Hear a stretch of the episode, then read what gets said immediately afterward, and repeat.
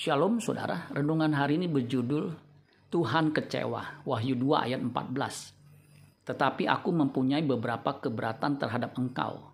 Di antaramu ada beberapa orang yang menganut ajaran Biliam, yang memberi nasihat kepada Balak untuk menyesatkan orang Israel, supaya mereka makan persembahan berhala dan berbuat jinah.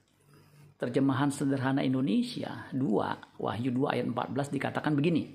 Tetapi aku kecewa dengan kalian karena hal ini, beberapa dari antara kalian mengikuti ajaran sesat yang dulu diajarkan Biliam. Ingatlah bagaimana Biliam mengajari Balak untuk membujuk orang Israel supaya berbuat dosa, yaitu dengan ikut dalam pesta makan untuk menghormati berhala dan melakukan percabulan. Tuhan berkeberatan jika umatnya mengikuti ajaran Biliam. Ajaran Biliam adalah ajaran sesat yang membuat Tuhan kecewa dan marah kepada kita yang mengikutinya.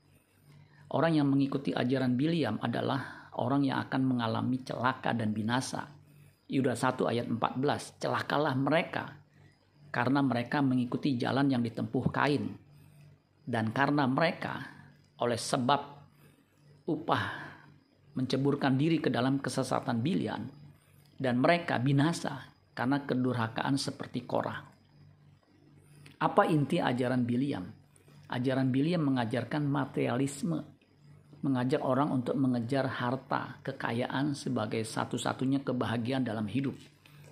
2 Petrus 2 ayat 15 dikatakan begini, karena mereka tidak mau mengikuti jalan yang lurus, maka mereka tersesat.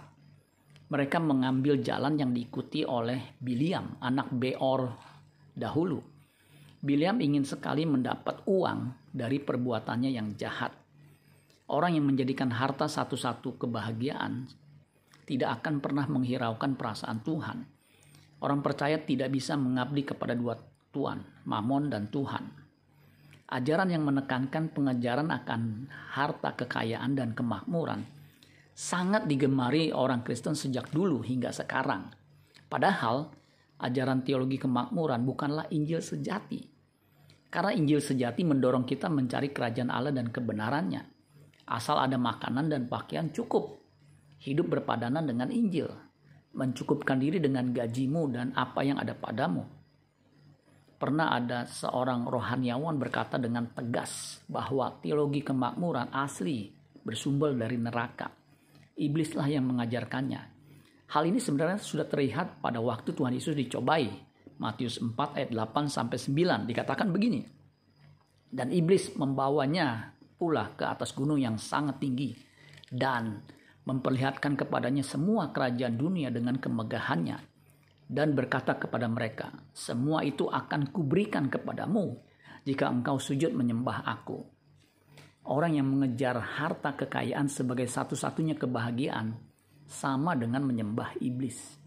Kita harus tegas seperti Kristus menjauhkan ajaran ini dari kita. Matius 4 ayat 10. Maka berkatalah Yesus kepadanya, Nyahlah iblis, sebab ada tertulis, engkau harus menyembah Tuhan Allahmu, dan hanya kepada dia sajalah engkau berbakti. Memang iblis mundur pada waktu itu hanya sementara waktu saja. Padahal iblis senantiasa menunggu waktu yang tepat untuk terus menyebarkan ajaran ini. Hati-hatilah dengan ajaran yang membawa kita kepada kesesatan tersembunyi. Kita perlu tuntunan Roh Kudus dalam belajar kebenaran firman Tuhan, supaya kita benar-benar mendapatkan Injil yang murni seperti yang Tuhan Yesus ajarkan 2000 tahun yang lalu. Amin buat firman Tuhan. Tuhan Yesus memberkati. Sola Gracia.